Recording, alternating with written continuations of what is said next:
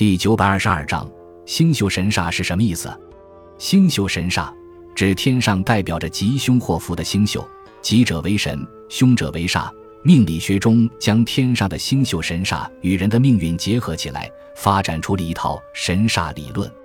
看星宿神煞，一般以日柱干支为出发点，再联系年柱、月柱、日柱以及大运、流年等进行比照。在相关的命书中，对何种干支相遇即为碰上了什么神煞，都有具体的规定。神煞的种类非常繁多，其中有吉星吉神，例如天德星、天赦星、文昌星等；有凶神恶煞，例如桃花煞、亡神等；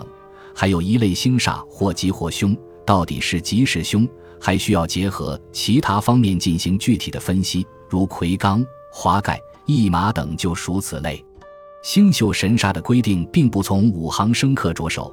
因而缺乏义理性，为许多命理学家所反对。而星宿神煞一般只作为一种算命的辅助手段，并不单纯以此推断命理。